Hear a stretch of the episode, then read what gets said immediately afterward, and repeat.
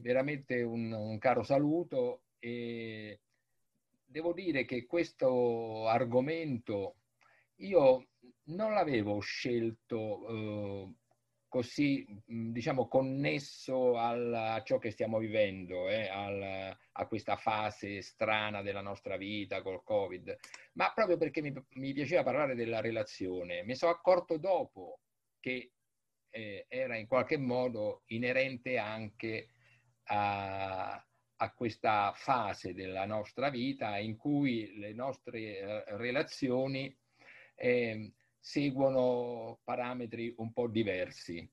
Però devo dire, eh, come già ha espresso bene Rossella, che attraverso questo mezzo eh, c'è questa possibilità di entrare in contatto e quindi comunque in relazione con eh, persone anche molto lontane. Eh, mi fa piacere quindi salutare tutti gli amici che vengono da lontano, dalla Sicilia e poi mi fa piacere salutare Rossana da Lisbona, eh, quindi gli invio un caro saluto proprio.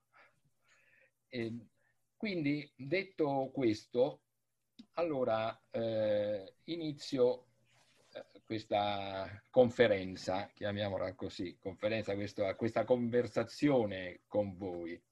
Vivere è entrare in relazione. E guardate che in questo caso eh, il titolo eh, non è appunto messo a caso, perché proprio vivere in, in senso pieno la vita reale, la vita eh, degna proprio di, di, essere vissuta, è una vita di eh, relazione, è una vita di contatti e di rapporti. Questo per eh, ovvi motivi.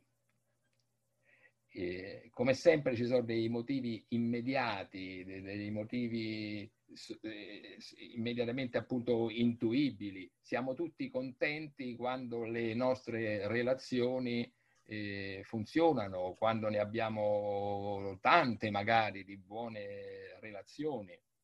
Eh, anche se vorrei dire, lo, lo dico quasi come premessa in qualche modo, che quasi tutti i problemi psicologici sono originati da disturbi nelle relazioni. Questo bisogna ammetterlo purtroppo.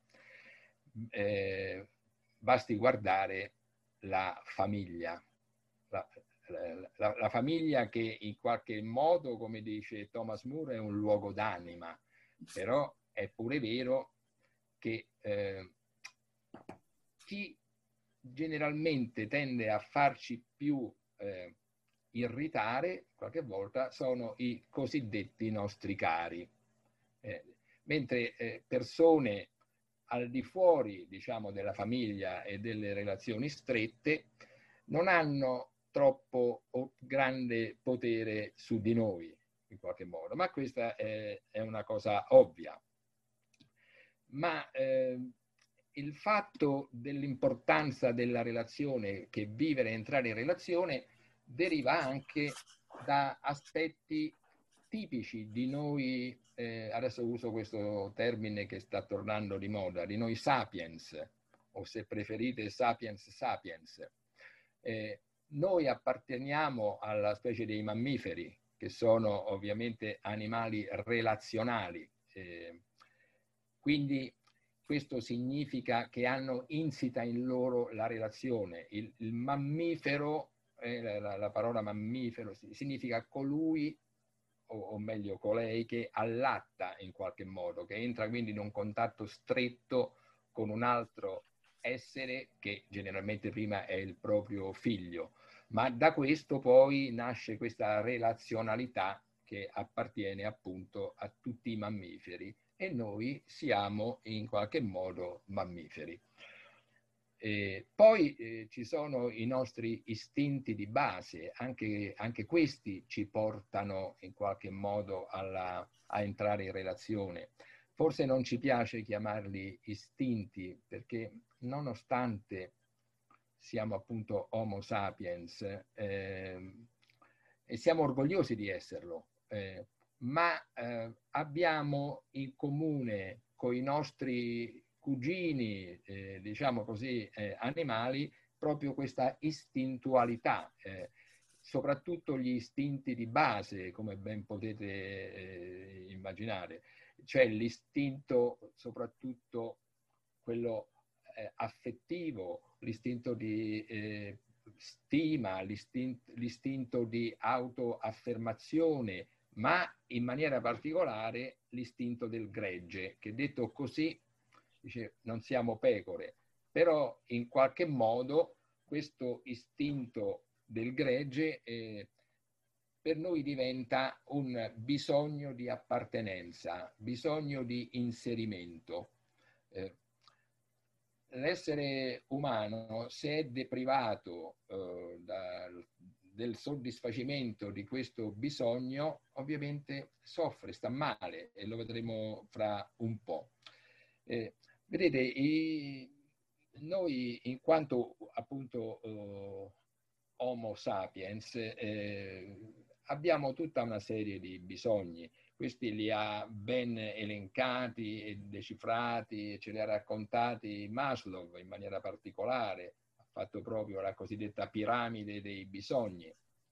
E, e quello che è interessante è che i bisogni in qualche modo entrano in questo aspetto della eh, eh relazionalità di noi umani.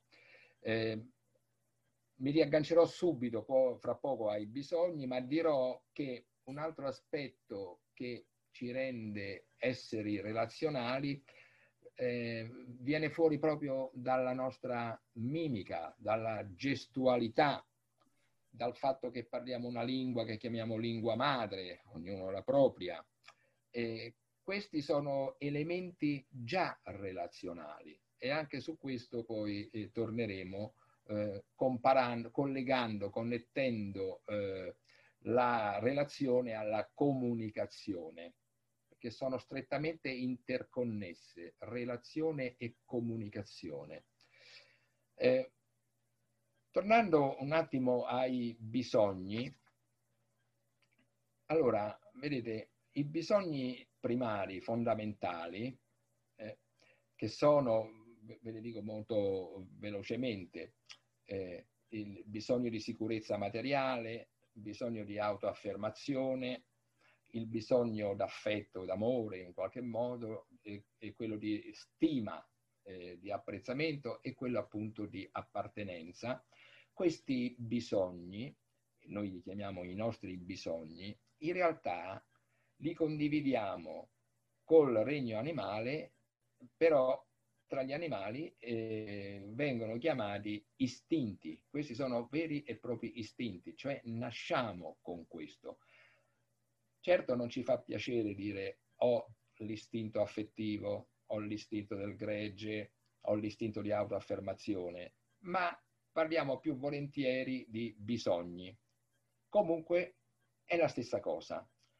Eh, e questo riguarderebbe l'essere umano nel suo aspetto, diciamo così, un po' di base, eh, un essere umano in cui il processo evolutivo eh, non, è, non si è ancora portato avanti, perché man mano che l'essere umano evolve, cioè cresce e sale il suo livello di coscienza, emergono altri bisogni, altri bisogni però proprio tipici della specie eh, umana, della nostra specie umana, dell'essere umano, e sono i bisogni, per dire, di autorealizzazione, eh, in qualche modo, in maniera particolare, eh, i bisogni estetici, i bisogni del campo del settore etico, della vita, della morale.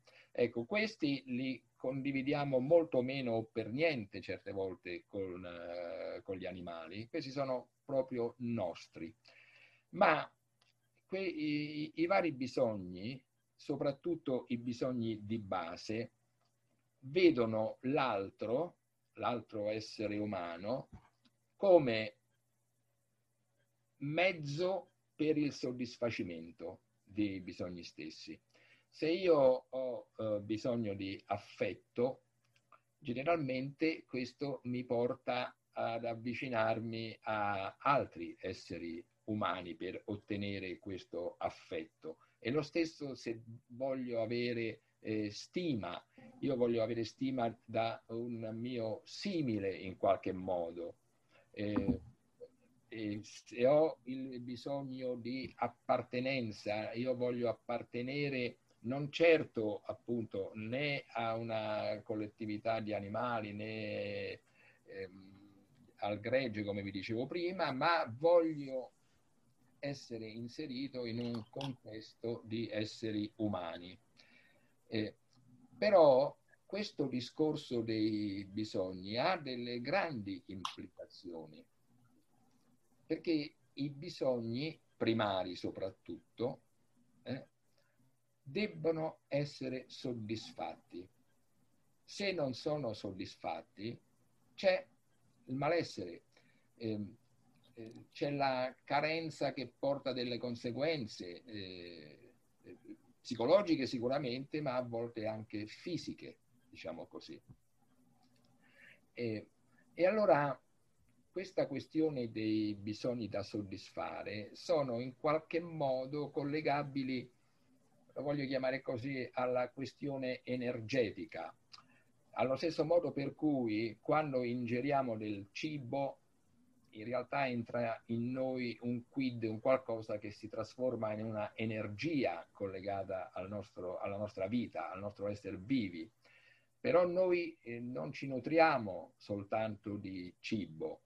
Ecco perché eh, abbiamo quegli altro tipo di eh, esigenze e di bisogni e ugualmente dobbiamo cibarsi, cibarci di affetto, sembra strano dirlo così, ma è, è, succede questo, e dobbiamo nutrirci con la stima degli altri, no? dobbiamo nutrirci con la loro accoglienza, no? che si, fanno, si inseriscono nel loro gruppo, nel loro ambito, e quando questo avviene noi stiamo bene, ma se questo non avviene è come se ci fosse una forma di avitaminosi, manca un qualcosa alla nostra vita. E allora volevo dirvi che questo aspetto del soddisfacimento dei bisogni eh, è uno dei fattori che sta alla base della, uh, del, dell'essere in relazione di entrare in relazione con l'altro, no? fino al punto in cui però certe volte si arriva a forme di dipendenza. Se trovo la persona finalmente che soddisfa determinati miei bisogni, io questa persona non me la faccio più sfuggire, cioè ci provo almeno. E per dirla con una metafora, eh, è come se io attaccassi una presa di corrente, una spina a questa persona dalla quale ottengo quella particolare energia che soddisfa quello specifico bisogno. E faccio a volte il pieno di questo. Ma questo, vi dicevo, si chiama dipendenza, eh, che è normalissima nel bambino piccolo, dipendente in tutto e per tutto dai dagli adulti, dai genitori in primis, dalla mamma, ma eh, purtroppo questo continua anche nell'essere umano, eh, ormai non più bambino, ma quando è anche grande, eh, perché rimane comunque sempre questa necessità di soddisfare i bisogni. E fino a che non creeremo dentro di noi un impianto autonomo, un nostro gener- generatore d'energia, mi sto esprimendo con metafore, e fino a che non avremo questo impianto autonomo, deformeremo e impoverire- impoveriremo tutti i nostri rapporti, perché non saranno rapporti paritari reciproci, rapporti, relazioni di interdipendenza, ma al contrario saranno rapporti in cui l'uno dipende dall'altro, a volte c'è una dipendenza reciproca che è diversa dalla interdipendenza. Questa dipendenza al punto tale che io dico generalmente, eh, in alcuni casi, non a tutti ovviamente, che quello a volte che tra due persone sembra un grande amore o sembra una grande amicizia, non è che un ben riuscito incastro di bisogni. Io avevo bisogno di una persona eh, che mi ascoltasse, l'altra persona aveva, una, aveva invece eh, bisogno di, una, di, di, di chi invece gli dicesse delle cose, di ascoltare. Quindi si crea una sorta di complementarità e vengono soddisfatti reciprocamente dei bisogni. E quando questo avviene, la sensazione che si ha è quella di amore, è un grande amore, un grande affetto. Ma non voglio dire con questo che sia sbagliato questo incastro di bisogni, questo soddisfacimento di bisogni, però purtroppo spesso è alla base della fine delle relazioni, perché dico questo? Perché voi sapete che un bisogno diventa molto intenso e forte fino a che non viene soddisfatto. Ma nel momento in cui un bisogno viene soddisfatto, eh, si passa al bisogno successivo e poi all'altro ancora. E, e allora non è difficile poter immaginare che se due persone si erano trovate eh, si erano incontrate, trovate e scelte in base a degli specifici bisogni di entrambi, quando queste eh, persone, una delle due a un certo punto, soddisfatto quel bisogno, ha, ha invece esigenza di altro, potrebbe non ottenere dalla persona quell'altro che vorrebbe.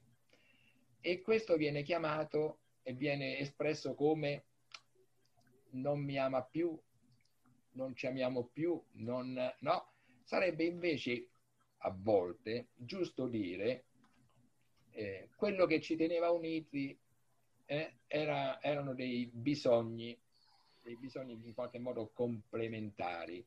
Però è successo che come quando uno ha fame, ha bisogno di mangiare, eh, nel momento in cui uno ha mangiato, eh, dopodiché che fa?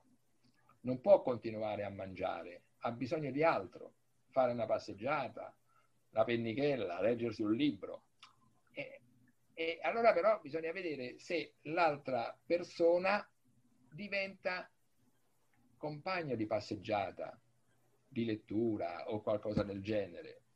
Eh, eh, perché eh, se no, se questo non avviene, è come se fosse accaduto qualcosa di spiacevole, che viene subito poi collegato al discorso, come vi dicevo, dell'amore.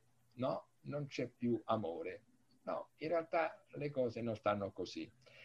Ecco perché mh, parlando della relazione ho voluto mettere un po' eh, in primo piano questo eh. aspetto.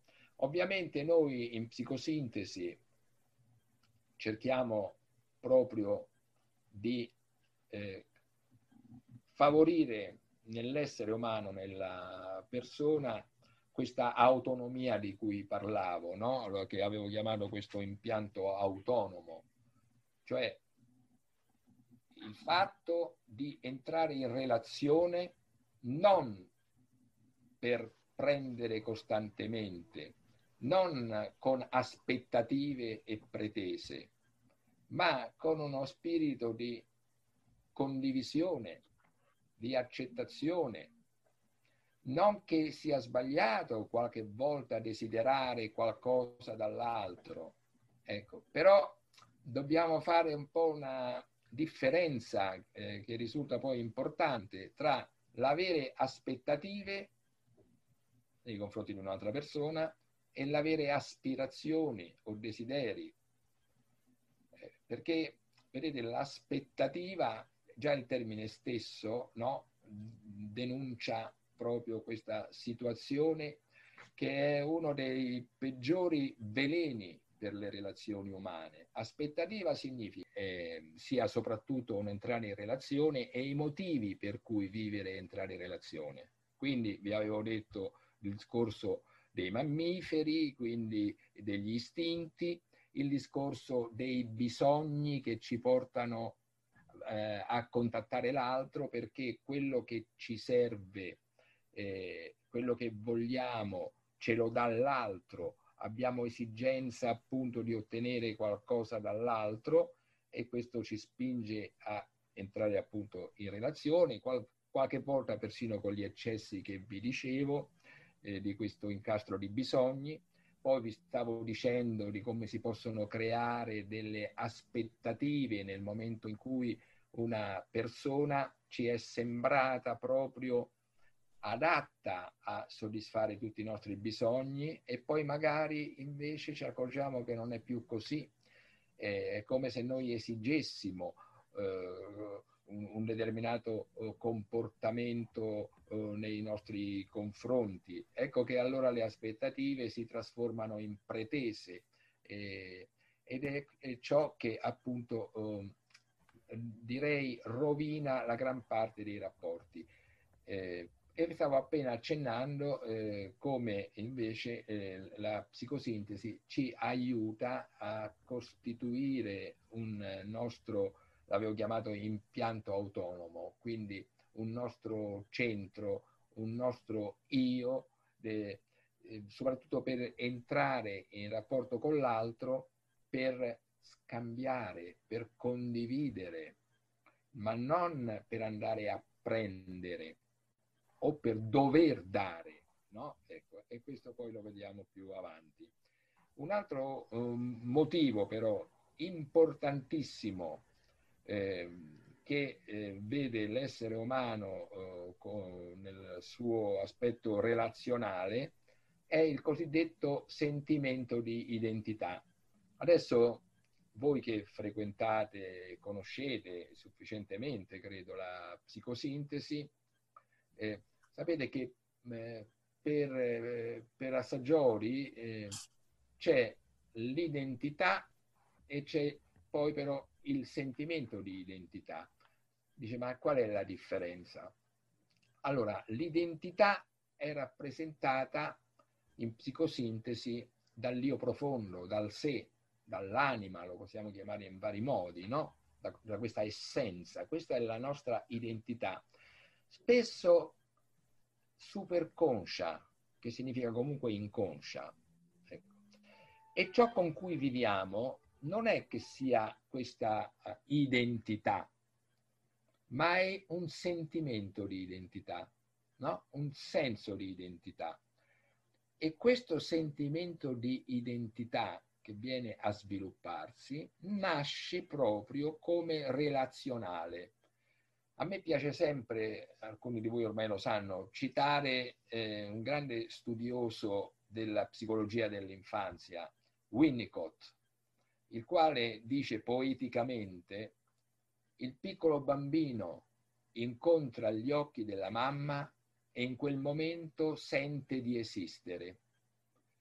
Ecco, eh, Winnicott eh, veramente ha centrato qualcosa di profondo.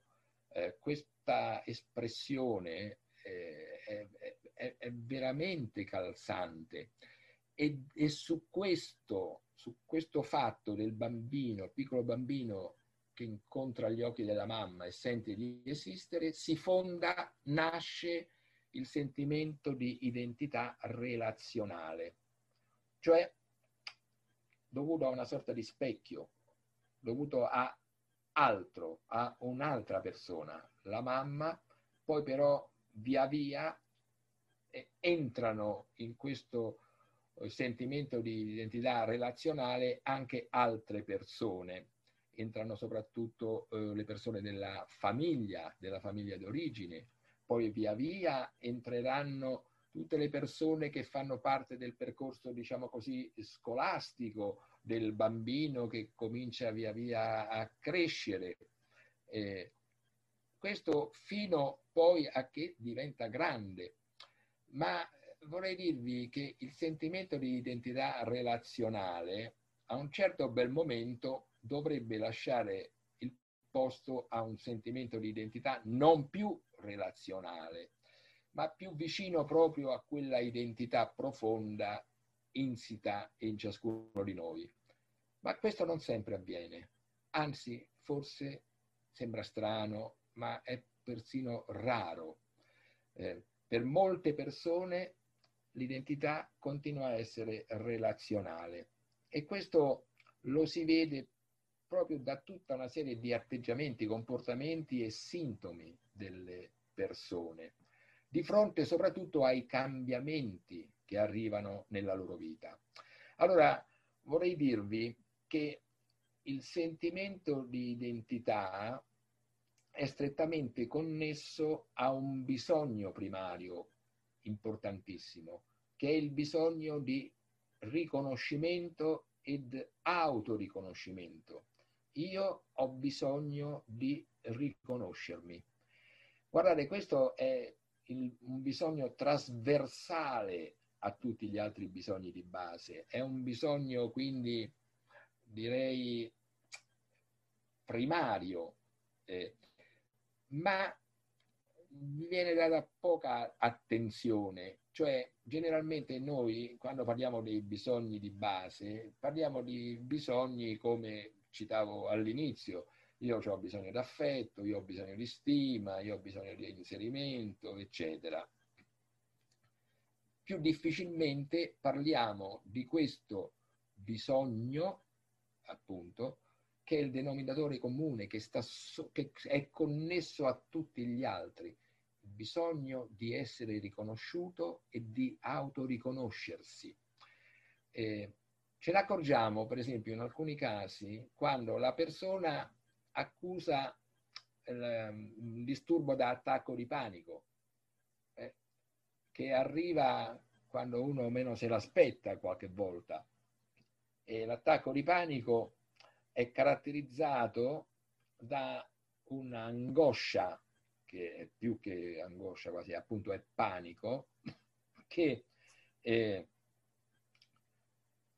dà la sensazione come di morire o come di impazzire ed è accompagnato da tutta una serie di eh, sintomi anche eh, corporei, fisici, come sudorazione profusa, palpitazioni cardiache, eh, senso di stordimento, senso di svenimento.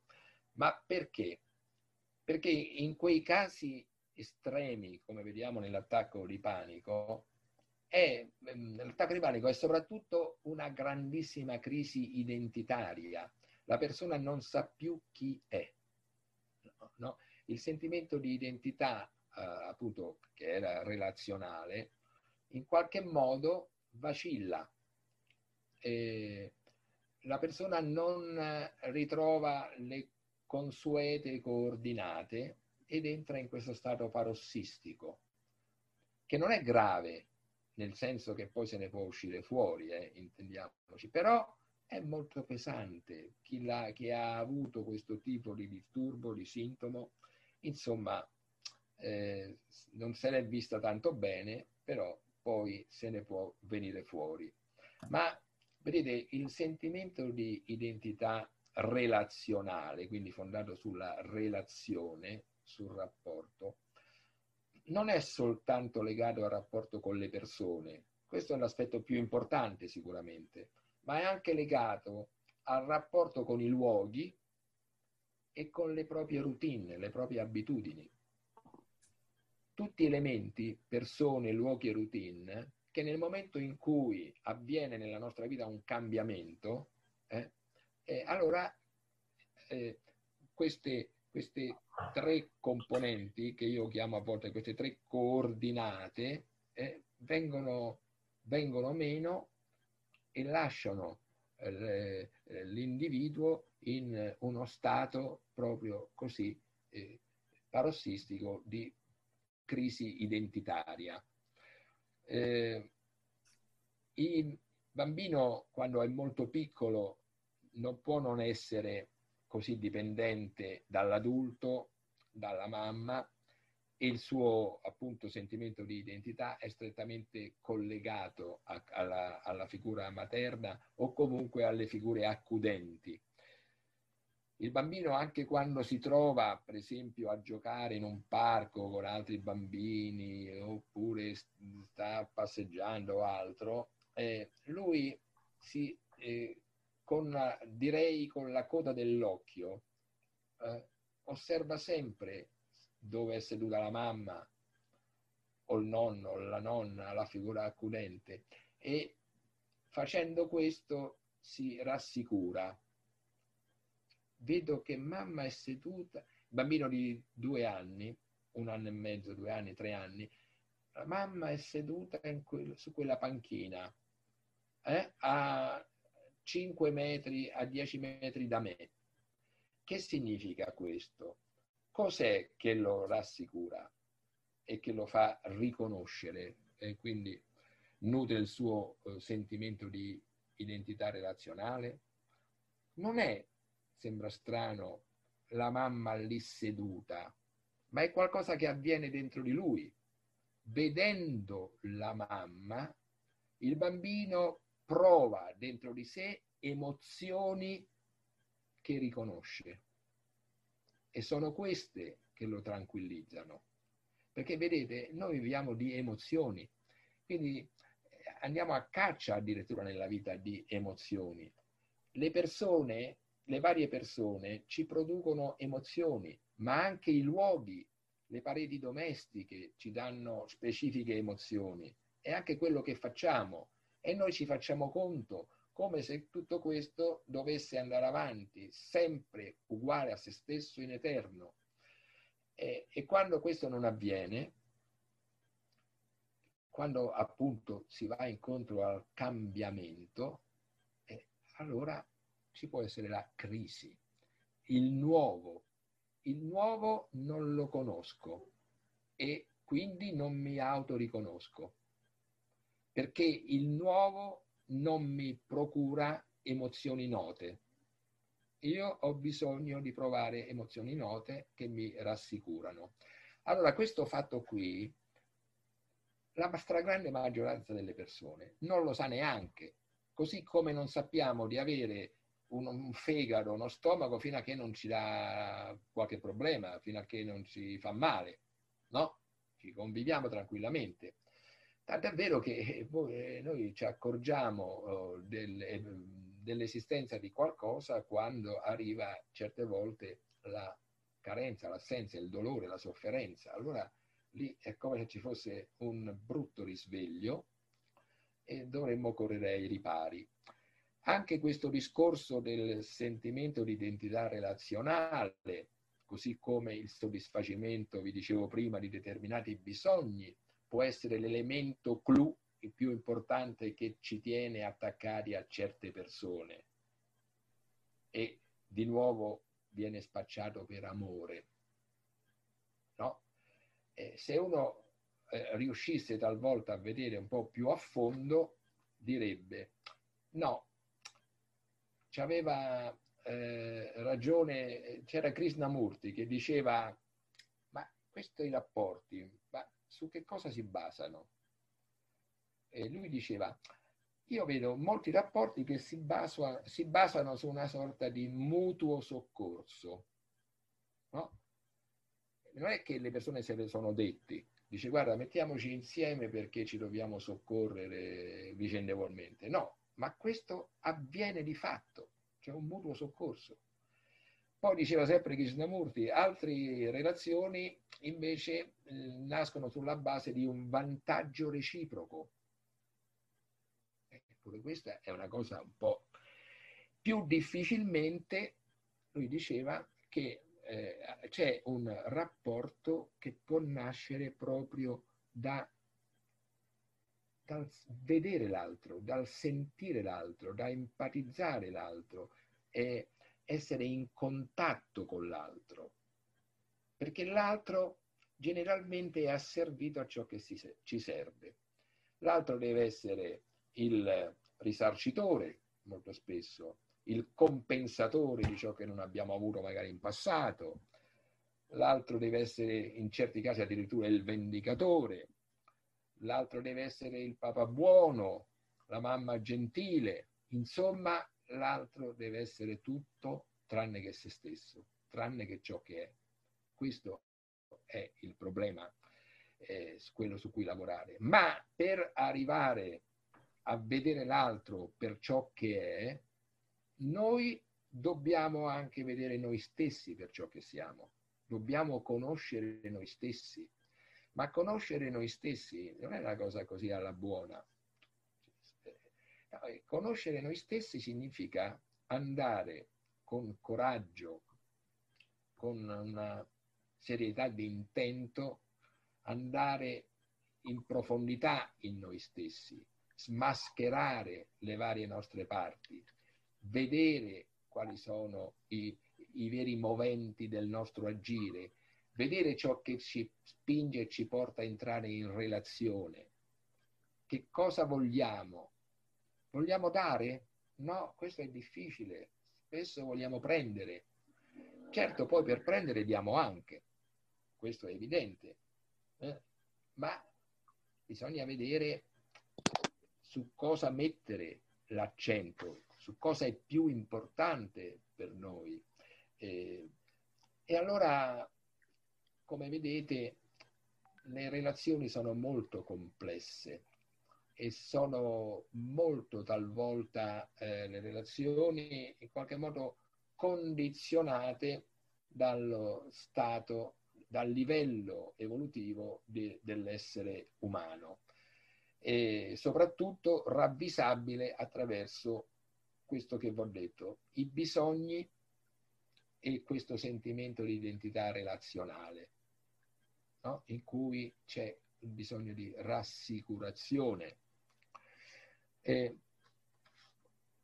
per poter avere rapporti, relazioni più vere, più importanti, direi autentiche, eh, allora forse c'è bisogno di eh, sviluppare un sano amore per se stessi.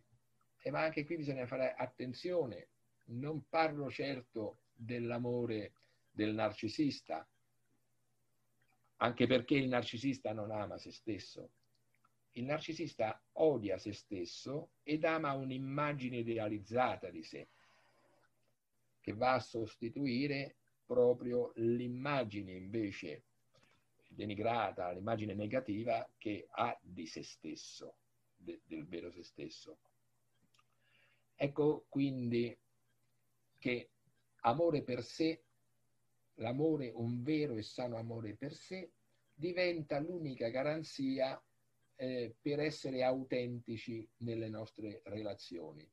Per entrare in una relazione in una maniera vera, vera, senza andare a prendere, senza aspetta, l'aspettativa del riconoscimento, del soddisfacimento di bisogni, che pure è normale che saranno soddisfatti e che avvengono, ma bisogna vedere se quello è il fulcro su cui si basa il rapporto o se invece è un qualcosa che arriva eh, dopo che sono state messe in primo piano istanze molto più importanti, cioè quello di incontrare persone che possono poi diventare i nostri amici, eh, i nostri partner, eh, i, i, nostri eh, colleghi, quello che sia, ma incontrarli nel rispetto anche eh, delle, delle, loro caratteristiche, di, di, di, di chi sono veramente. Eh, perché, vedete, non è facile, non è facile vedere chi è e come è fatta una persona, proprio per quel gioco di meccanismi, no? quel proiettare sull'altro immagini create da noi. Assagioli ne ha parlato in una maniera molto interessante, eh, forse ricorderete, no? lui diceva, ma ciascuno è, difficilmente rappresenta il proprio io, quello che effettivamente può diventare. Eh, in realtà eh, ciascuno è identificato con varie immagini di sé e, lui proprio fa quel bellissimo elenco che vi consiglio sempre di andare a riconsultare. Eh, quello che credo di essere, cioè l'immagine che ho di me stesso, ma parliamo di una immagine, sarà la giusta e vera immagine? Eh, quello che vorrei essere, cioè l'immagine che io voglio dare di me stesso, quello che credo, eh, no, quello che fingo di essere. Su questo Assagioli è un po' più comprensivo, più accettante. Dice. Qualche volta noi assumiamo un'immagine, recitiamo un ruolo perché ci serve per legittima autodifesa. Quel caso va bene, però molto spesso queste finzioni eh, vengono adottate anche in situazioni in cui non sarebbero richieste, ma verrebbe richiesta invece l'autenticità, l'essere veri. Poi ci sono le immagini di noi create dagli altri, quello che gli altri vorrebbero che io fossi, quello che gli altri credono che io sia. E come vedete, quando parliamo di relazioni, noi dobbiamo tenere eh, conto che la nostra vita è veramente un grande ballo in maschera. Non mi riferisco alle mascherine di oggi, eh? però è un grande ballo in maschera su questo palcoscenico della vita perché, perché è così, perché, perché l'immagine ha il predominio, l'immagine che abbiamo di noi, l'immagine che abbiamo dell'altro e tutti recitiamo. C'è nella nostra vita un set, eh, ciascuno ha il proprio set, e, e ne abbiamo vari, no? E può essere casa, famiglia, il posto di lavoro, no? il posto dove vado in vacanza, dovunque mi trovo, diventa un set. Esiste un cast, noi abbiamo varie persone che recitano insieme a noi, alcuni sono dei comprimari, altri invece sono un po' più lontani, però fanno parte del nostro cast. Eh, poi abbiamo il pubblico, eppure questo è molto importante, il discorso di un pubblico il pubblico è sempre presente, anche quando la persona è sola, anche quando la persona si guarda allo specchio, si guarda anche con gli occhi degli altri. E questo fatto del pubblico eh, ovviamente attiva quei timori che si hanno del giudizio degli altri. Come ogni attore, voi potete capirlo bene, eh, vuole l'applauso, vuole essere riconosciuto, ritorniamo al bisogno di riconoscimento dal pubblico. Eh, e quindi ci sono delle persone che temono talmente il pubblico, cioè soprattutto le persone della cui opinione si preoccupano, a cui danno importanza, che per esempio in questa epoca in cui si esce meno e si incontrano meno persone, eh, determinati eh, soggetti stanno meglio, tra virgolette, perché eh, hanno una sorta di alibi. Vi ricordate quando si diceva io resto a casa no? a, a marzo, aprile scorso, adesso di nuovo in qualche modo, ancora non così terribilmente. E allora questo a molti dispiaceva, questo è evidente, però sappiate che c'era pure chi trovava una legalizzazione, trovava un alibi eh, alla propria fobia sociale, al proprio timore di incontrare gli altri, di mettersi in gioco e quindi ovviamente di subire, di avere un giudizio negativo. Questo, in questo teatro che è la, la vita. E poi in questo teatro, oltre a set, cast e pubblico, eh, ci sono i nostri copioni, i nostri copioni fissi, cioè quel repertorio comportamentale delle nostre subpersonalità, di quei personaggi interni che ovviamente nascono molto spesso da situazioni del passato, nascono anch'esse dalla insoddisfazione o frustrazione di bisogni fondamentali e, e, e queste subpersonalità attraverso eh, le loro routine, le loro modalità, vanno alla ricerca ovviamente del compenso. Ciascuno a modo proprio. Voi sa- saprete che molti, ci sono molte persone che hanno sofferto nella loro infanzia per non essersi sentite amate, eh, stimate, viste anche addirittura, sono casi di vari livelli. E quando succede questo, eh, viene fuori eh, una, una subpersonalità, uno stile, un modo di vivere caratterizzato dal voler andare ad ottenere ciò che non si è ottenuto. E allora, per esempio, molte persone che sono state carenziate, private da, di affetto, sviluppano una subpersonalità che tende a prodigarsi per gli altri. Finché mi occuperò di loro, finché gli sarò utile, non mi lasceranno, mi vorranno bene. E, e allora ecco questo tipo di copioni, no? eh, sono un po' questi qui. E quindi nelle relazioni umane noi portiamo i nostri copioni, ciascuno i propri.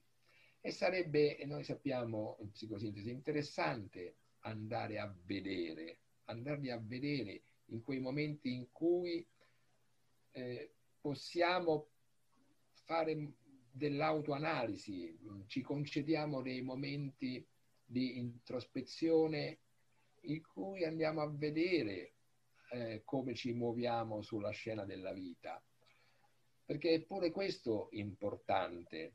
Eh, non sempre soltanto stare nell'estroversione e fare e magari portare avanti eh, queste routine, eh, questi copioni, queste superpersonalità, ma anche fermarsi talvolta, proprio creare un momento o più momenti nella nostra vita in cui c'è l'auto-osservazione. Eh, Saggioli lo diceva sempre, le, in un essere umano le cose cominciano a cambiare, e possono avvenire i primissimi passi di crescita, crescita della coscienza, quando, si, quando nasce in questo essere umano eh, lo spettatore, l'osservatore, una parte di lui che osserva magari anche altre parti. Perché l'osservatore, essendo diverso da ciò che osserva, poi via via eh, si trasforma in una sorta di centro unificatore, di eh, direttore d'orchestra, eh, chiamiamolo così, o di regista interiore.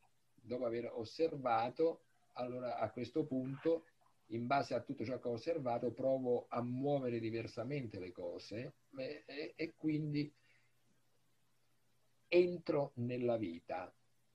Che dico però che entro nella vita? Perché prima mi lasciavo vivere. La stragrande maggioranza delle persone si lascia vivere. Vive in maniera meccanica, come diceva anche Gurdjieff. Dopo si può iniziare a vivere.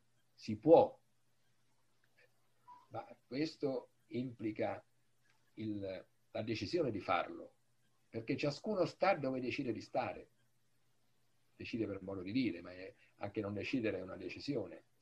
E allora se vogliamo effettivamente eh, prendere in mano la nostra vita, ecco, noi eh, dobbiamo adottare tutta eh, una serie di eh, metodi, tecniche, eh, molte delle quali eh, importanti, suggerite proprio eh, dalla, dalla, nostra psicosintesi, che io ho sempre apprezzato la psicosintesi e l'ho sempre detto perché ci fornisce proprio delle linee guida, delle mappe fondamentali, le mappe, le mappe di come siamo fatti, le mappe di come funzioniamo. No? E, e, questo è, è per me fondamentale. Tornando al discorso della relazione, quindi vi dicevo che spesso la nostra vita è un grande ballo in maschera Eh, un'altra frase che mi piace spesso dire, sempre metaforica, simbolica, è che al mattino con l'abito indossiamo l'abitudine. Eh?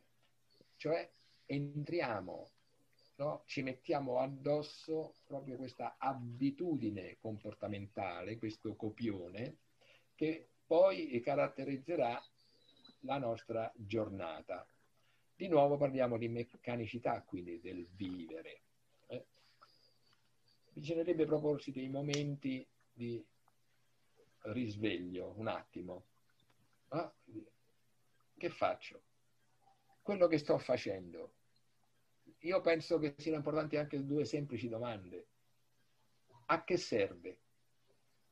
Prima domanda. E non è facile rispondere, no? Nelle cose di tutti i giorni, in quello che facciamo tutti i giorni, eh, mi fermo un attimo e dico, ma quello che sto facendo, a che serve? Magari trovo delle risposte legittime giuste, no? Se sto andando al lavoro, me lo dico lo stesso, a che serve? Eh, serve perché lavorare è importante, lavorare eh, significa esplicare, mettere fuori le proprie qualità, talvolta è pure guadagnare, quindi eh, lavorare è importante, però me lo devo dire, se no vivo col pilota automatico. Quindi, prima domanda, a che serve? E la seconda è pure interessante, però. La seconda è a chi serve quello che sto facendo? Serve a mio padre, mia madre, mia moglie. A chi serve? Eh, me lo devo chiedere. E tutto questo per arrivare e ritrovare una consapevolezza nel mio vivere e quindi anche nel entrare appunto nelle relazioni in una maniera appunto più, più consapevole. Sapete poi, le relazioni sono così importanti, sono fondamentali, no? non, questo è un fatto scontato. Eh, voi sapete che chi chi non entra in relazione, eh, ecco qui è interessante no? vedere no? La, la, mancanza di relazione. Eh, eh, mi ero inventato quello slogan in cui dicevo c'è una solitudine come fuga dalla relazione e c'è una relazione come fuga dalla solitudine. Eh?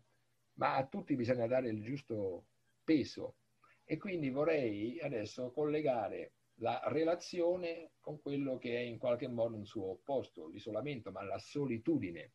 La solitudine. E molte persone hanno paura di stare sole. È, è abbastanza normale. Allora, un po' l'abbiamo visto per quello che vi dicevo.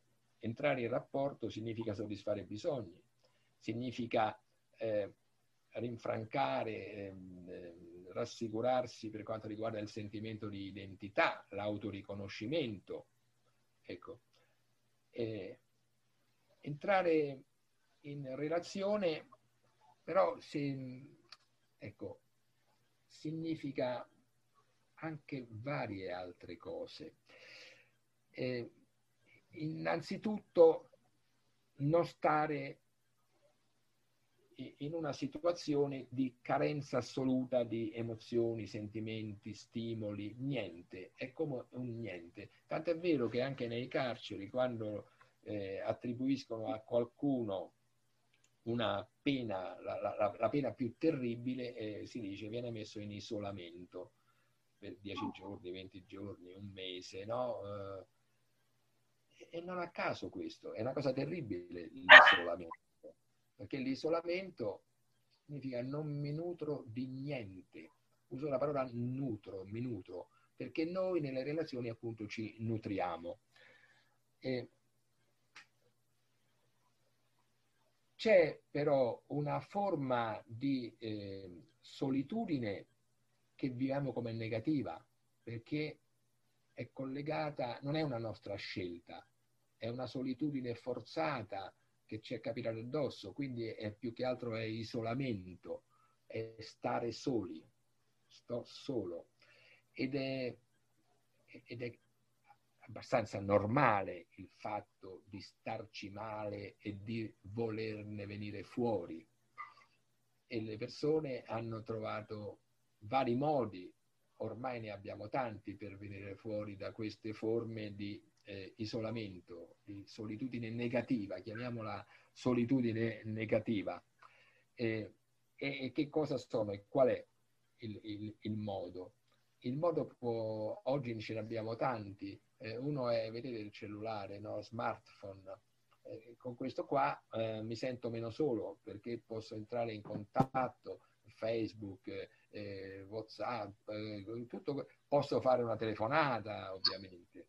Se no accendo la televisione e lo stesso entro in relazione. Eh. A volte alcune persone sopperiscono con questo. Eh, vanno avanti fino a creare una sorta di dipendenza. Eh, perché, perché quando effettivamente manca proprio eh, quel nutrimento che dà la relazione, quando la persona vive proprio un profondo eh, isolamento, eh, allora si rivolge ad altro, e non sempre a cose belle, non sempre a cose buone, eh, pur di venirne fuori. C'è chi si rivolge all'alcol, chi alle droghe e, e queste cose accadono. Però non dobbiamo dimenticare che c'è invece una eh, solitudine che è scelta, che è ricercata, viene generalmente chiamata già da secoli la beata solitudo, sola beatitudo, no? Eh, beata solitudine, sola beatitudine, che è la vera e sola beatitudine. Ma qui, eh, qui, qui ci riferiamo a persone ben eh, motivate, quindi non molte mai, che fanno una loro scelta fanno una scelta, ma bisogna capire che queste persone nel momento in cui la loro scelta è buona e giusta, è sana, queste persone non rinunciano come sembrerebbe. Il vero santo non è che rinuncia, eh? trova modalità diverse per soddisfare bisogni superiori. Quindi la solitudine di un vero, uso questa parola vero, di un vero santo, eh, è diversa dall'idea di solitudine che generalmente si ha. Questo tipo di persone non si sentono sole, ma eh, paradossalmente si sentono unite con il tutto, si sentono unite con l'universo, entrano in una relazione così vasta e così ampia, quasi con l'umanità, diciamo così, cosa molto diversa da chi è invece solo. E la solitudine, voi sapete che è uno dei tratti, il senso di solitudine, pure della depressione. Eh? Il depresso eh, sente, si sente solo, ma il depresso si condanna alla solitudine, non è che lo faccia apposta, eh? però il depresso si condanna alla solitudine perché, perché è caratteristico proprio del depresso la lamentazione, l'autocommiserazione, il vittimismo, che ovviamente non gli favoriscono i rapporti eh, quello che vi dicevo prima, mettere la spina a qualcuno, succhiare energia. Ecco, talvolta il depresso fa questo, prende, ma purtroppo è come un recipiente bucato. Tutto quello che entra esce immediatamente.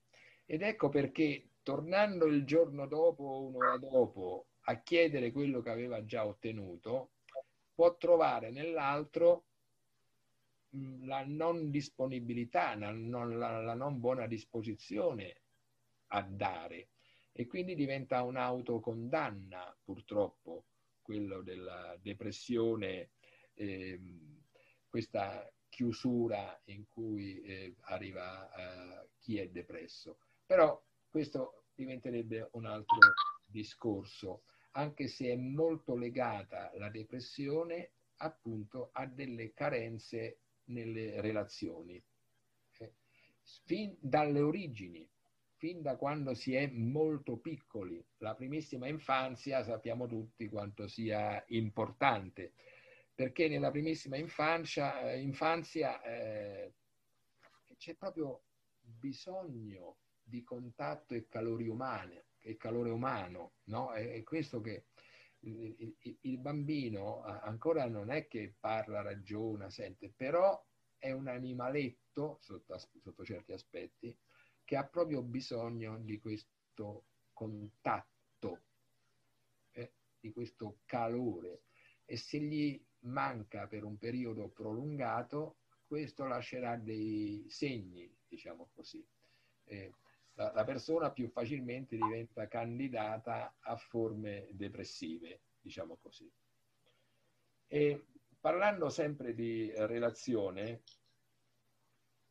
eh, ci sono vari tipi di relazioni, ma eh, alcuni sono proprio canoniche, principali. Le, le, le principali relazioni sono quelle, innanzitutto, genitore-figlio o figlio-genitore, e lì ci sarebbe da parlare a lungo, perché lì c'è la famiglia.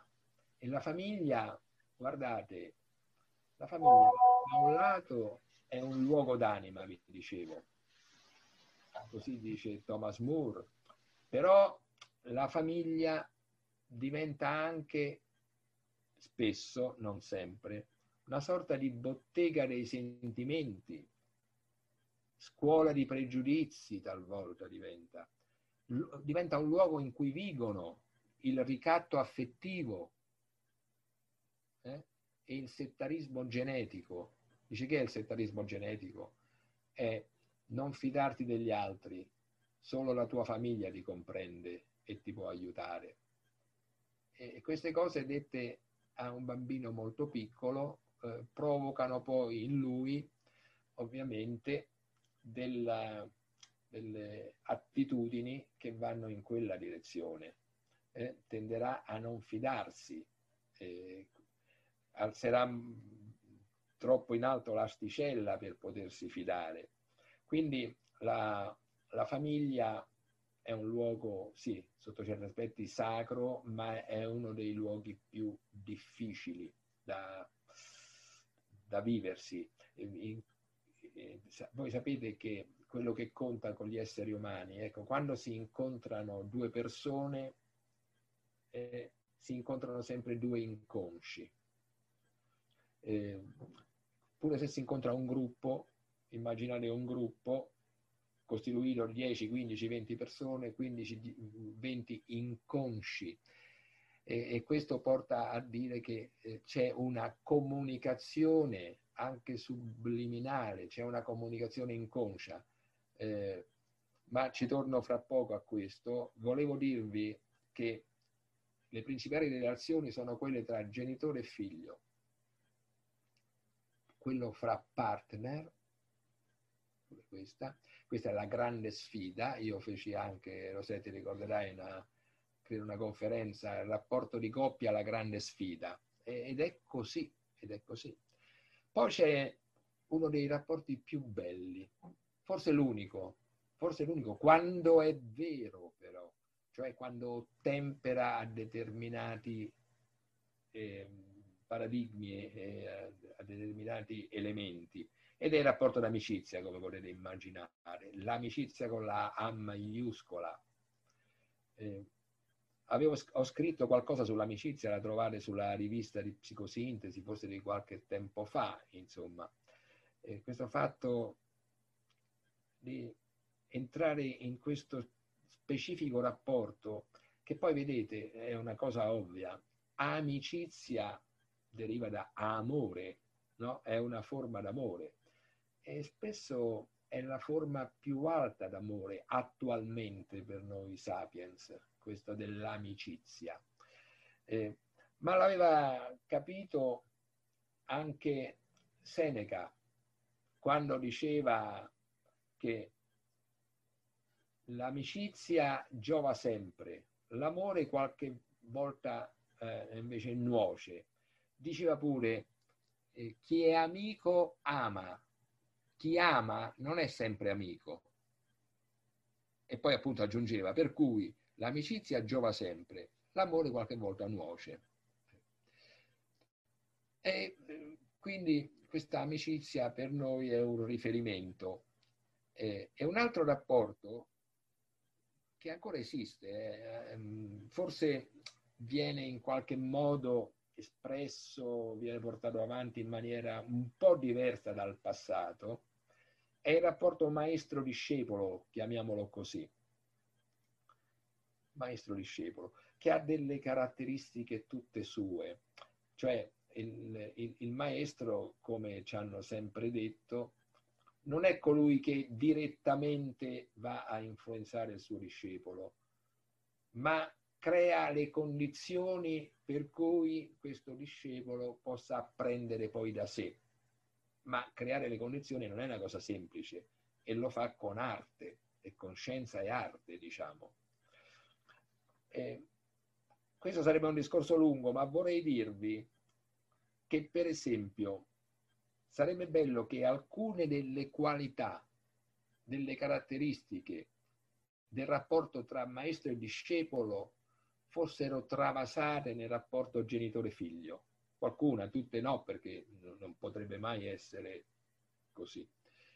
Mentre alcuni elementi del rapporto di amicizia dovrebbero essere inseriti nel rapporto tra partner, alcuni. Ecco, ma così, per, per dire. E il vero scopo dei rapporti, questo ce lo dice anche Assaggioli, ma non solo lui, il vero scopo è la rivelazione e l'espressione del proprio sé, il quale si manifesta, come diceva Buber, nella relazione, nei rapporti. Il nostro sé si trova molto spesso tra me e l'altro, eh, viene attivato e questo è molto importante, molto importante. E un altro paragrafo, chiamiamolo così, di questo discorso sulle relazioni, vedete come è ampio, eh, è quello del rapporto tra relazione e comunicazione. È intuibile come il tipo di relazione che abbiamo con una persona influisca sul nostro modo di comunicare con quella persona. È una ovvietà.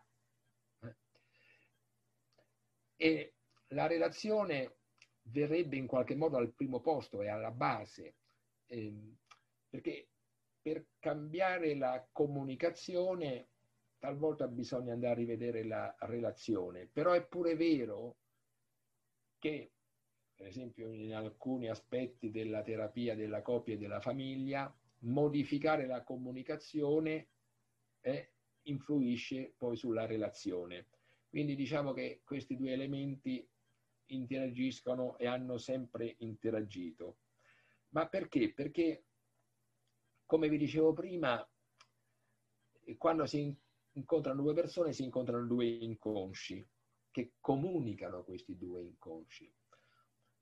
E comunicano però la comunicazione inconscia, eh, che poi sarebbe la comunicazione non verbale per certi versi, sarebbe la comunicazione quasi attraverso il corpo, eh, perché l'inconscio è come molto spesso legato al corpo, eh, è una comunicazione più vera, Tant'è, tant'è vero che talvolta nel comunicare noi troviamo delle, il termine tecnico è delle discordanze ideo-affettive. Che cosa significa? Che è una discordanza ideo-affettiva? Comunicare all'altro una cosa triste ridendo o comunicare una cosa gioiosa con tristezza. Questa è, la, è una discordanza ideo-affettiva. E perché però la collego a questo discorso della comunicazione anche non verbale del corpo? Perché è attraverso proprio il corpo che noi ci accorgiamo che c'è una discordanza. Perché noi vediamo che ciò che la persona ci sta dicendo non corrisponde a quello che il suo corpo esprime. E questo è molto importante.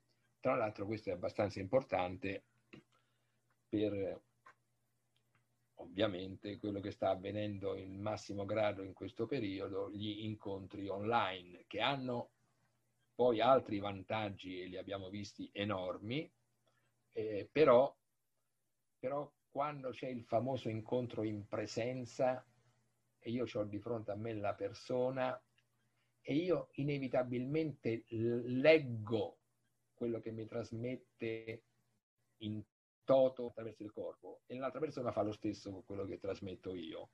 Quindi è un elemento che diventa importante. Gli occhi, finestra dell'anima, in qualche modo, no? Eh. Quindi e questo è per quanto riguarda la comunicazione, ma eh, la comunicazione nelle relazioni è veramente molto importante perché si possono erigere, costruire tra due o più persone, ma diciamo soprattutto tra due persone a volte, muri di silenzio, di silenzi, oppure anche muri di parole. Allora, i muri di silenzio li conosciamo tutti, eh? il mutacismo, non ti parlo, non parlo, sto in silenzio. Ovviamente un silenzio risentito, il risentimento, che non vuol dire non c'è più il sentimento, ma c'è il risentimento, sentimento trattenuto. E quindi so in silenzio. Ma guardate che anche il silenzio parla, eh? questo è evidente eh, ed alcuni, forse la maggior parte delle persone, nel momento in cui sono in una fase di risentimento, erigono un muro di silenzio. Altre persone invece però costruiscono un muro di parole. Parlano, parlano, parlano, ma in realtà non dicono niente. Lo fanno proprio per non dire niente è appunto anche quello un muro, un muro. Sono tutte parole inutili per quanto riguarda il succo magari di un discorso, l'andare a fondo, è tutta superficialità, sono tutti mattoncini e quando ci sono questi muri, come succede quando c'è il muro, uno sta da una parte e l'altro sta dall'altra parte del muro e quindi non c'è comunicazione e non c'è una bella e sana relazione.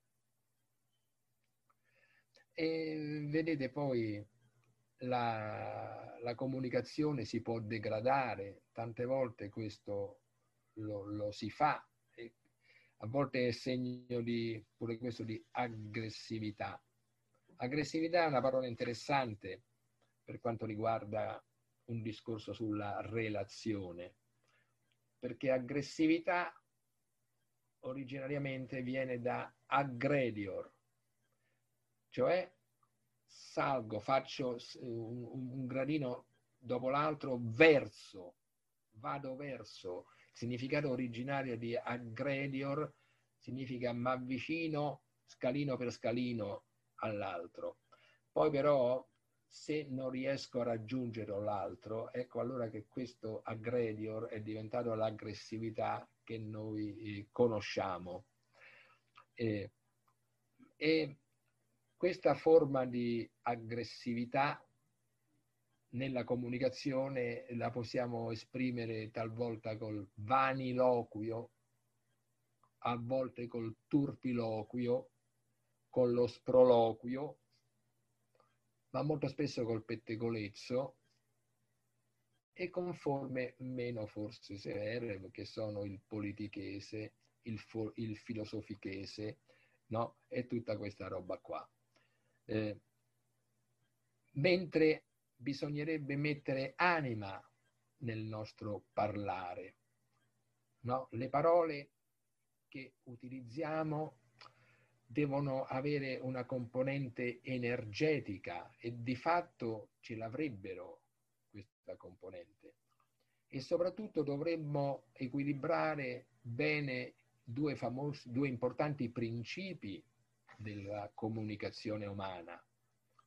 Uno è il principio di verità, secondo il quale bisogna dire tutto, sempre tutto ciò che è vero, bisogna dire sempre la verità, dire tutto ciò che è vero. L'altro principio è il principio di utilità, bisogna dire solo ciò che è utile.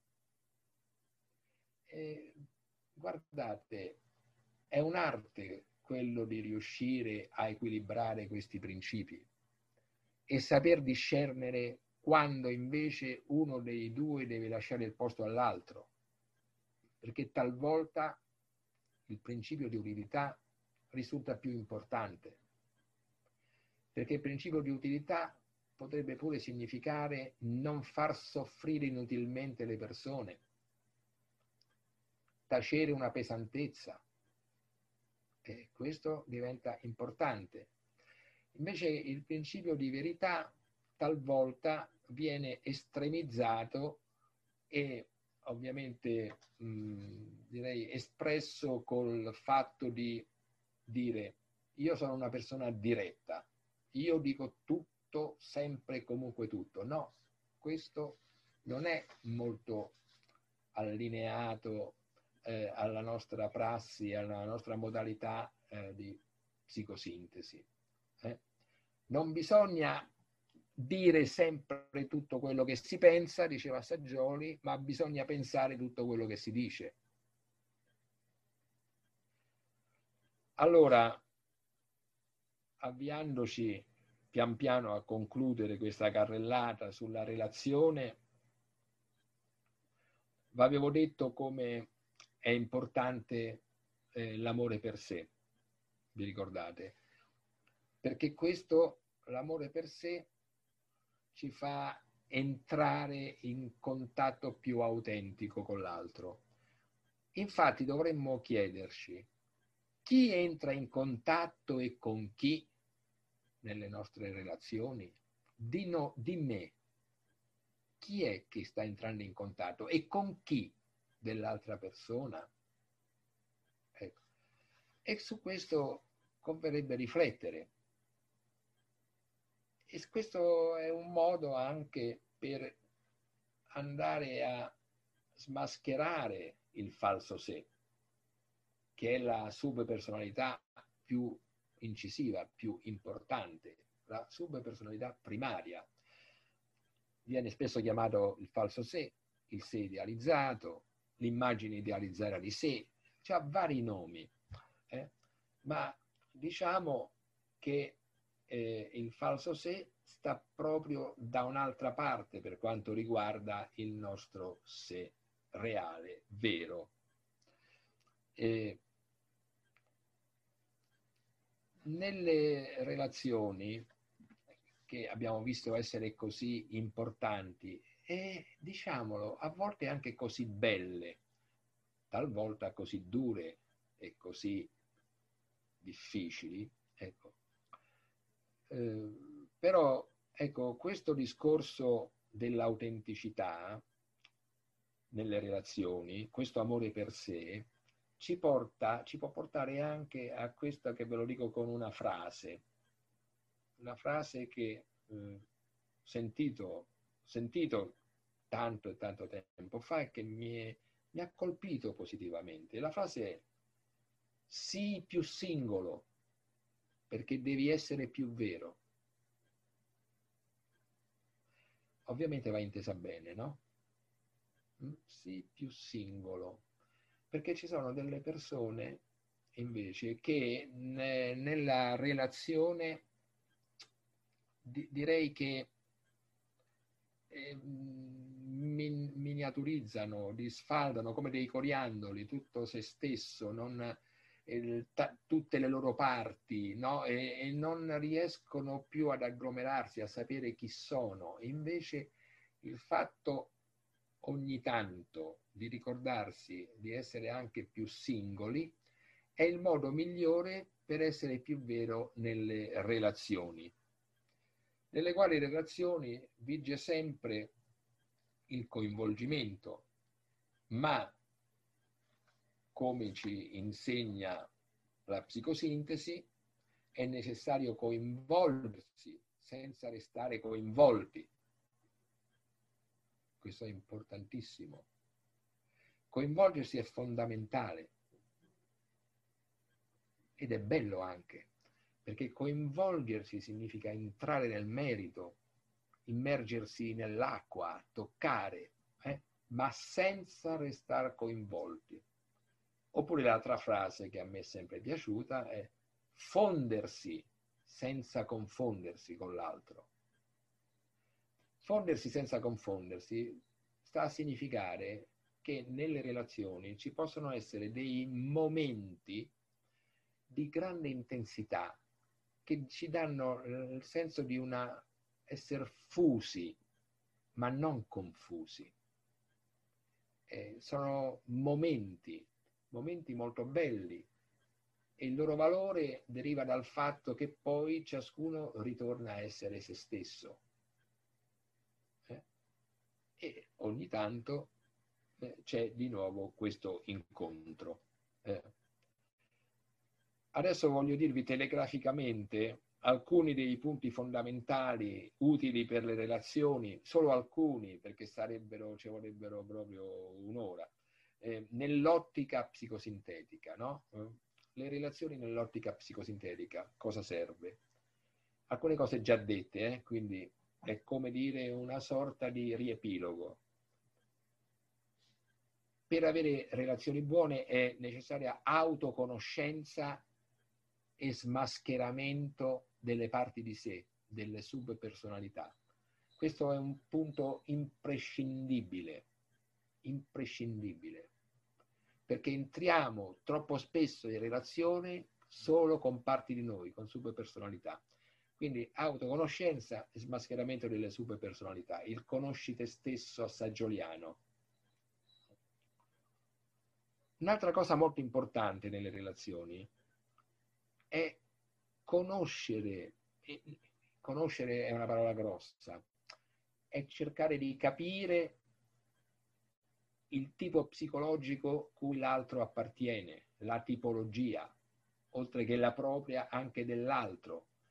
Perché io non posso pretendere o avere aspettative di ottenere da un tipo amore quello che potrei ottenere da un tipo volontà, tanto per fare un esempio, o viceversa.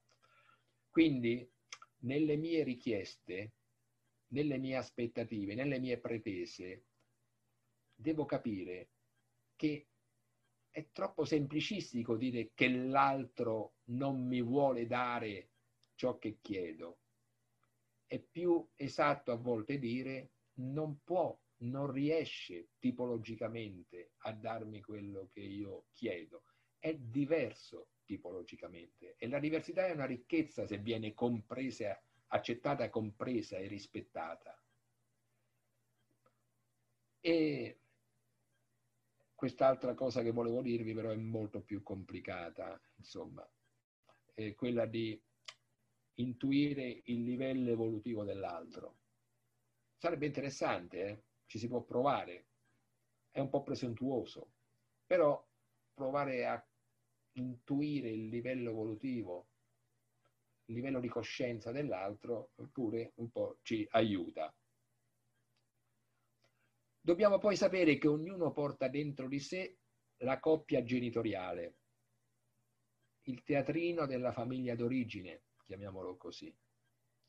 E questo è alla base di preconcetti, pregiudizi, idealizzazioni, demonizzazioni, eh, e, e via di seguito. Ecco, allora ciascuno che guardi dentro il proprio teatrino, sapendo che anche nell'altro esiste qualcosa del genere, che questa coppia genitoriale in qualche modo influenza, influisce. E allora bisogna veramente autonomizzarsi, prendere la giusta distanza. Questo è il processo di individuazione, il processo di crescita in qualche modo, no? del diventare più se stessi. E un fatto ovvio, sempre nella visione che abbiamo della psicosintesi, che la coppia è costituita da due individualità distinte. È ovvio questo, due individualità distinte. Onorare proprio questa distinzione, questa diversità, che si trova però a collegarsi, a unirsi in qualche modo, ma è la, è la famosa unità nella diversità, insomma. E bisogna quindi passare poi molto, ma ne, non, non, solo nella coppia, nei rapporti, nelle relazioni con chiunque li abbiamo, dai rapporti di dipendenza, e ve lo dicevo all'inizio, all'interdipendenza. È un punto d'arrivo l'interdipendenza, è fondamentale. Eh? Interdipendenza significa proprio che io dipendo un po' da te, tu dipendi un po' da me, come io dipendo dal fornaio quando gli do un euro per il pane, lui dipende da me perché gli do i soldi. Dalla vita, l'universo, è tutto un po' interdipendente. Ecco, quindi eh, bisogna a, avere questa visione che porta poi la coppia o i rapporti a passare da egoismo a due a volte assistiamo proprio a un egoismo a due, le coppie chiuse, che si chiudono al mondo, no? Invece a integrazione umana, perché la relazione, il rapporto è un fattore importantissimo promozionale per l'integrazione umana. E quindi la diversità dell'altro va accettata e vista come originalità e quindi ricchezza.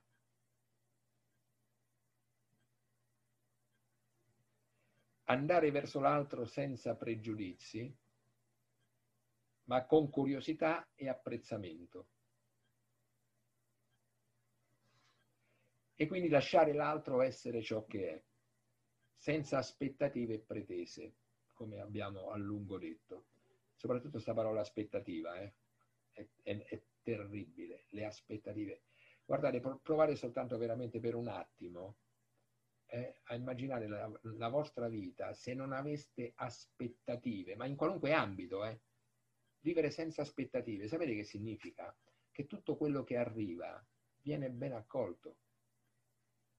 È solo quando ho aspettative che vado incontro a delusione, frustrazione, quindi rabbia eh, no? e, e, e via di seguito. Oh, un'altra cosa importante è che nessuna relazione si svolge o si evolve automaticamente, va avanti così, per inerzia direi, direi quasi. Anche una relazione va nutrita, come, come facciamo con un campo, con un orto, eccetera. Non solo bisogna dare energia, nutrire una relazione, perché il solo volersi bene non è mai servito a niente, no? Diceva, ah, ci amiamo. No, bisogna nutrire, bisogna curare, nutrire. E poi molto, impor- molto importanti sono anche i momenti di rifinalizzazione. Rifinalizzare significa ridare energia, appunto.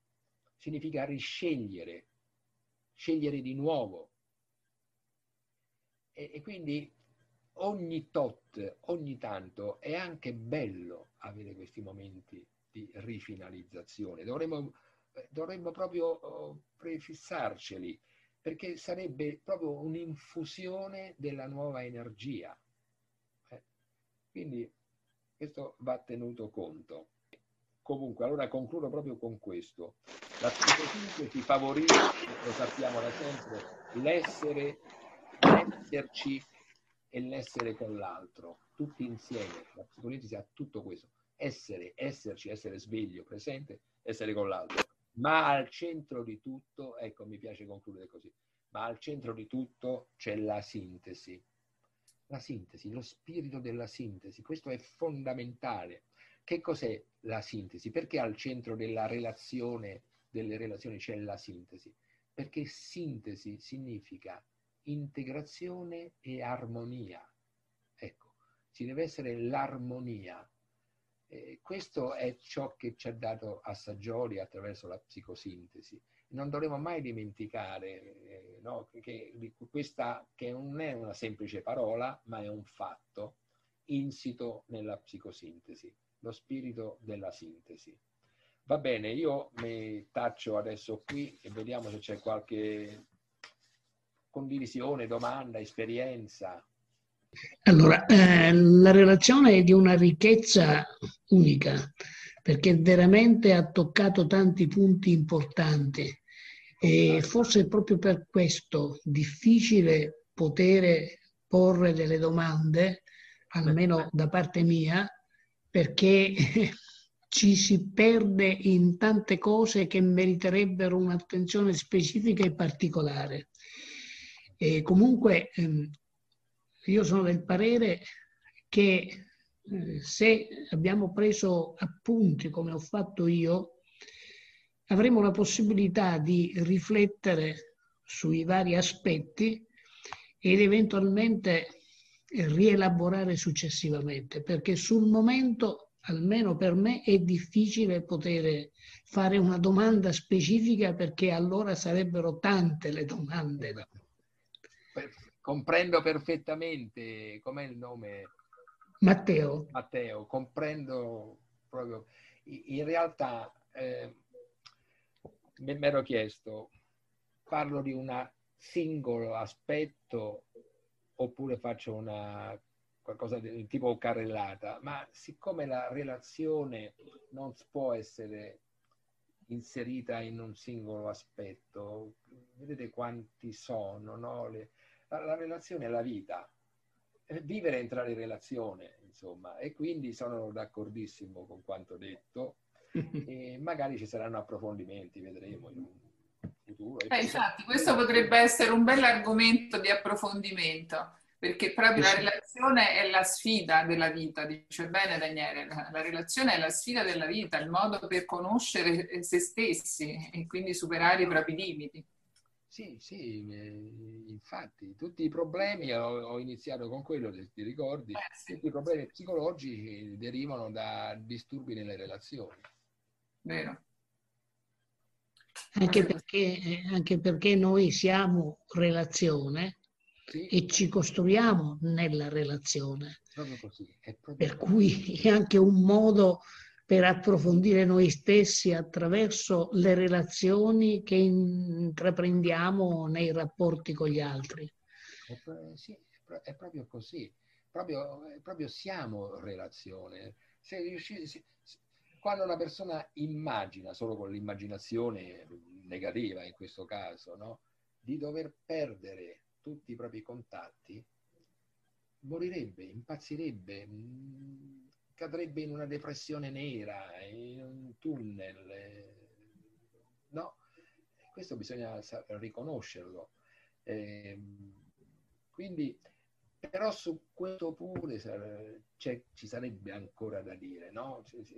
Facevo appena un accenno velocissimo a quello che scelgono di fare gli eremiti di tutti i tempi, di tutti i paesi, i famosi saggi, i santi, illuminati, che si ritirano in una solitudine, no? Si ritirano, perché la solitudine, la parola indicava pure i luoghi, no? Vado in, una, in un eremo, da solo in una grotta, e, però stavano in contatto. Anche loro erano in relazione. Erano anche loro. Tutto è in relazione. Tutto è in relazione. Sì, sì. Ma io sempre, se posso, non voglio togliere la parola ad altri, dico eh, anche la questione di eh, chiudersi in se stessi, non in un isolamento, ma in una solitudine costruttiva, è un modo anche per immettere poi quando ci si apre agli altri una ricchezza che abbiamo conquistato attraverso questo momento. L'esempio tipico nel Vangelo di Gesù che si ritira a meditare, a pregare, ma poi riprende a comunicare. È proprio così, è proprio così, è vero. Grazie. Posso dire una cosa? Sì, sì. Eh, grazie. Eh, solo mh, mm, perché mi, mi, mi, intrigava molto questo fatto e mi parlava quello che lei diceva dell'identità ehm, relazionale, ah, eh, di sì. quando, come quello, quello, che ho capito, insomma, sì, sì, eh, è come una maniera che, mh, mm, come dire, può non essere, cioè come uno stadio, quando non è un'identità invece, eh, come dire, fondata in se stessi, diciamo, pienamente, sì. si può rimanere dipendenti sia dal, dire, dal, dal, dal, riconoscimento che può venirci dalle altre persone, ma anche da questo eh, essere nutriti dalla relazione rutinaria e abitudinaria con le cose, eh, con le abitudini e, luoghi, i, luoghi. i luoghi. E mi colpiva questo fatto che ehm, poi lei parlava eh, di eh, come ehm, della paura di non riconoscersi, non solo non essere riconosciuti dagli altri, ma non riconoscersi se stessi. Ah, Perché per me, insomma, che questo di, questo di cui parliamo è una problematica, credo che esiste in me, questo, eh, il, dire, il fatto di non riconoscere la propria esperienza, di non sapere, per me è, è, è, un, è una grande paura. Cioè, nei momenti in cui non, non mi riconosco più, no, appunto, so, è come se il mio vissuto interno fosse sconosciuto, è un momento che eh, trovo molto sgradevole, che mi fa paura e non l'ho mai messo in relazione le due cose, però capisco che è la stessa problematica in qualche modo, cioè questa capacità di andare nel, anche verso lo sconosciuto e anche lo sconosciuto di sé come sens- senza, sens- sentimento di essere al mondo, cioè quello che si, il riconoscimento di sé. No, è, e infatti è, è, proprio questo, se il, il nostro senso di essere, di esistere, è collegato appunto a qualcosa di esterno da noi, che poi viviamo però come interno a quel passaggio perché ci procura emozioni note. Cioè, allora l'esterno per noi per tutti noi, l'esterno come, eh, non esisterebbe se non diventa in qualche modo interno. Eh, questo è evidente, no? E quindi suscita qualcosa dentro però di noi. Però ehm, il discorso è proprio questo, questa è la grande sfida, questo è il grande passaggio che devono fare, che, ma dobbiamo fare tante persone, insomma, che hanno appunto ehm, hanno fondato eh, questo loro sentimento di identità e quindi di autoriconoscimento, su, ne parlavo questo, qualche mese fa, avevo fatto un, un, incontro su questo, avevo parlato delle ascisse e delle ordinate, no?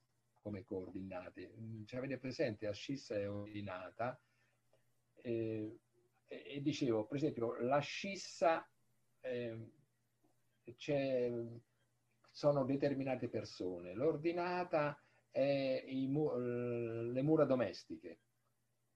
E queste qui, legandosi insieme in un punto, que- eh, creano quel mio momento e punto di autoriconoscimento che deriva da quelle persone e da quei luoghi. Se uno di questi elementi non c'è, non ci sono, io non ci sono perché ciascuno di noi è ciò con cui si, poi si identifica poi sotto certi aspetti, no? E, ehm, e allora c'è questo bisogno sempre di potersi anche da noi stessi eh, riconoscere, ma è un bisogno che generalmente non, no, non emerge a livello di superficie, rimane un po' dentro. Facevo l'esempio come gli organi interni, insomma, no? finché, non, finché non ci danno fastidio è come se non esistessero.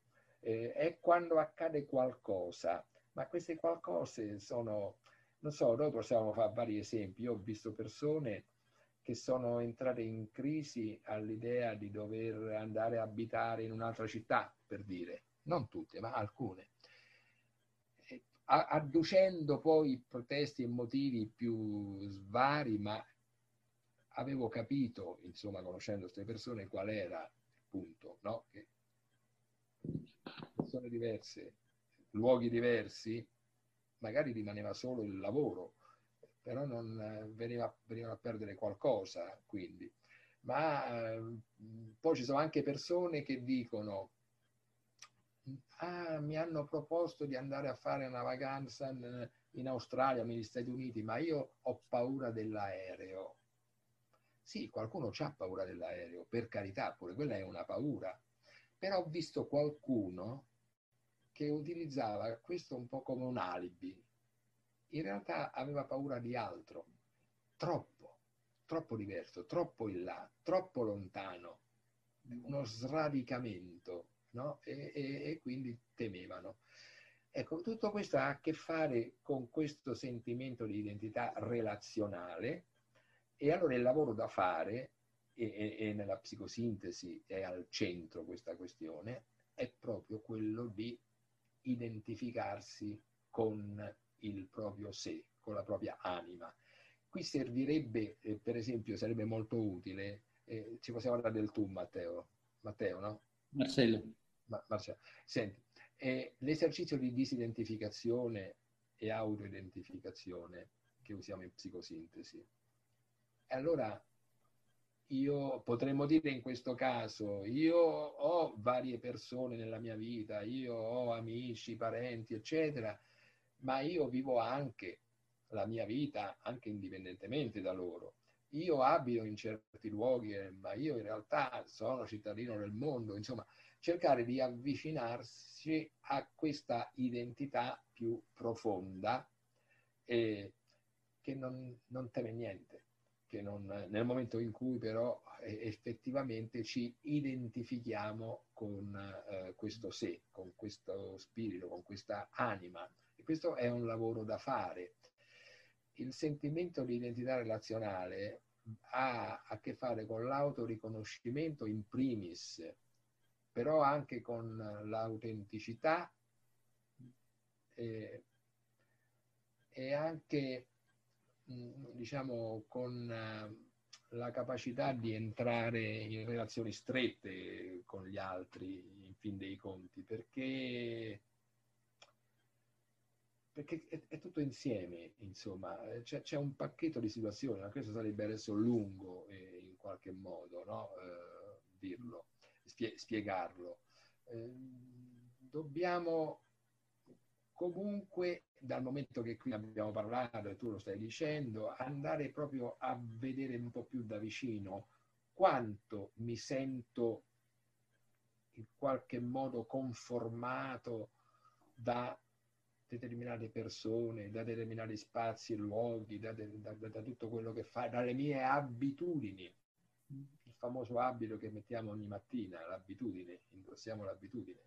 Ecco, quanto e come posso venirne fuori, eh? decidendo di volerlo fare. E quindi c'è tutto il lavoro, di, lavoro poi della, della psicosintesi. Capito? Eh. lavoro Va bene, questo semmai se capiterà dovrà essere approfondito.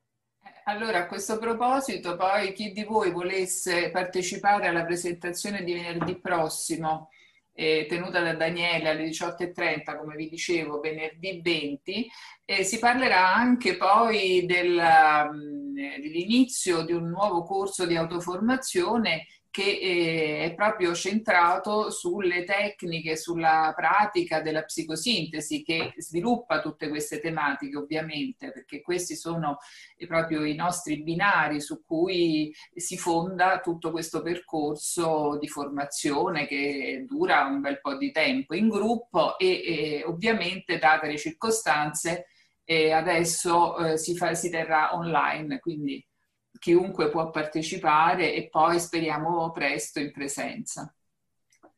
Va bene, eh, se non ci sono altre domande ci aggiorniamo a venerdì prossimo per chi ci sarà. Va bene, allora un saluto a tutti. Ok, grazie Daniele, grazie mille. Buona serata, Grazie, grazie tanto. Ciao. Grazie. Ciao. Buonasera. Ciao, Grazie. ciao, ciao Rossana, ciao.